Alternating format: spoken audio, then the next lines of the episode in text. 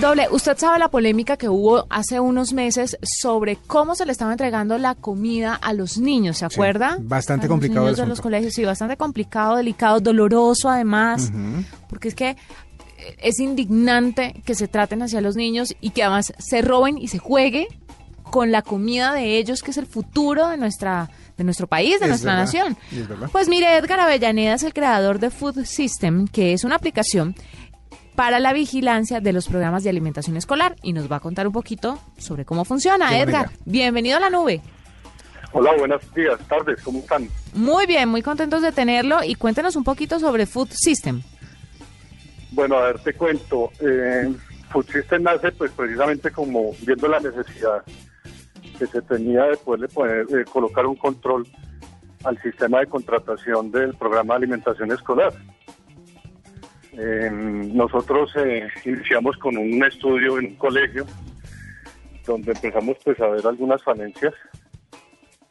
Y lo que hicimos básicamente fue eh, plasmar esto pues en un aplicativo que permitiera llevar un control real de los niños que son beneficiarios del programa.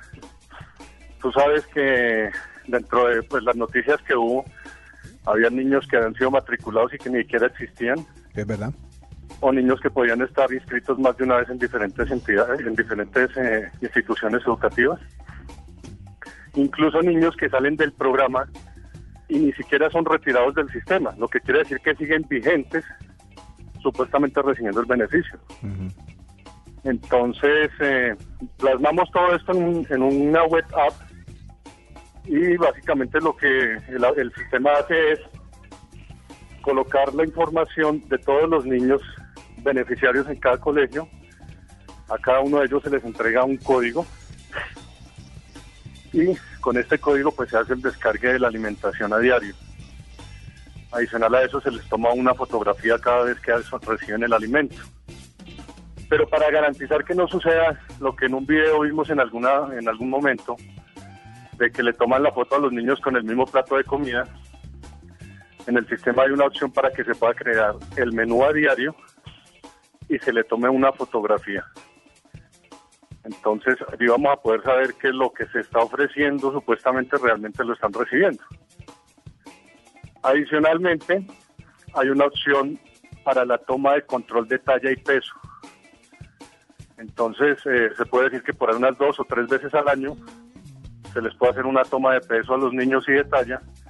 Y esta información se podría cruzar si se quisiera con eh, las, las mm, secretarías de salud, Sí. lo que nos permitiría poder tener un- una estadística de qué niños beneficiarios del programa han reportado de pronto algún problema por temas de desnutrición. Eso permitiría pues que al hacer el cruce de la información se pudieran tomar también to- eh, medidas y determinar pues cuál es la razón, ¿no?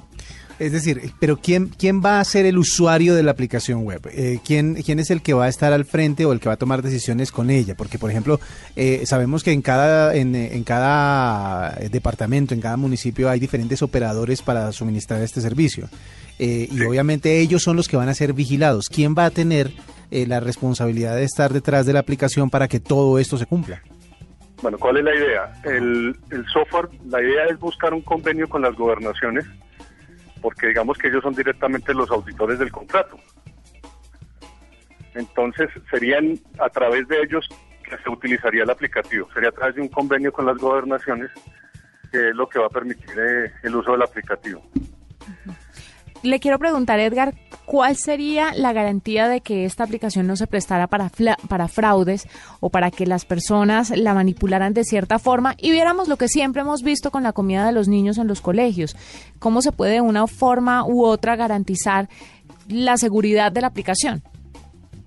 Bueno, mira, primero que todos los usuarios todos son autenticados en el sistema, es decir que eh, supongamos una, una gobernación asigna a una persona que es quien se encarga de la administración de la aplicación. Ellos crean cada uno de los usuarios, crean los contratistas y a cada contratista le asignan las correspondientes eh, escuelas o colegios que vayan a atender. Para garantizar la seguridad hay dos opciones. Una es eh, autenticación de los niños a través de la huella digital, un lector de huellas.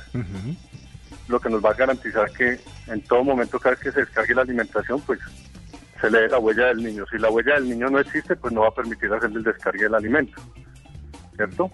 O si pertenece, por ejemplo, a otro colegio, lo que obligaría a que tendrían que hacer el traslado real. Ya. La otra opción es con el código que les comentaba y una fotografía. Entonces el niño pasa su código, el, el sistema hace la lectura y se le toma una fotografía. Entonces esto va a garantizar que el niño que pasó sea quien realmente es el beneficiario del, beneficio, del, del, del alimento. ¿Sí?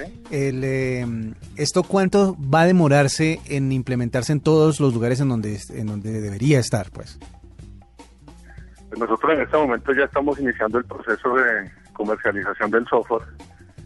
Eh, digamos que hay una, una, una dificultad y es el tema de poder acceder a los gobernadores para poderles dar el beneficio de esta herramienta. Ese digamos que ha sido nuestro pequeño problema, pero ahí vamos tratando de subsanarlo. ¿Cuánto va a costarle a las personas que estén interesadas en esta aplicación? Mira, estamos tratando de armar un paquete que sea lo más económico posible. Nosotros tenemos más o menos presupuestado que el costo por niño por año, ofreciéndole el mantenimiento del sistema y todo lo demás, no exceda de 5 mil pesos. Está bien, ¿no? Está bien. Además, porque cualquiera que sea el costo eh, eh, real o estudiado del tema, va a permitir o va a ser mucho, mucho menor de lo que se pierde realmente, de lo que se está eh, perdiendo en la corrupción y en lo que rodea todo el tema de la alimentación escolar. Así que me parece que... Y otra cosa es que bueno. invertir en los niños no, Siempre- eh, o sea, siempre va a ser bueno. siempre va a ser Sí. bueno. Es una inversión que después en la economía del país se va a ver reflejada. Créame, un niño desnutrido le vale mucho más al país que un niño bien alimentado. Pues Edgar, muchísimas gracias por estar con nosotros, por contarnos sobre esta aplicación. Ojalá tenga un éxito rotundo y se replique cada vez más en diferentes partes de nuestro país y tal vez por fuera. Bueno, muchísimas gracias y sí, Dios te oiga. Ojalá y el corazón de todos nuestros gobernadores se abra y nos permitan poder eh, ofrecerles esta herramienta. Feliz noche. Gracias, lo mismo.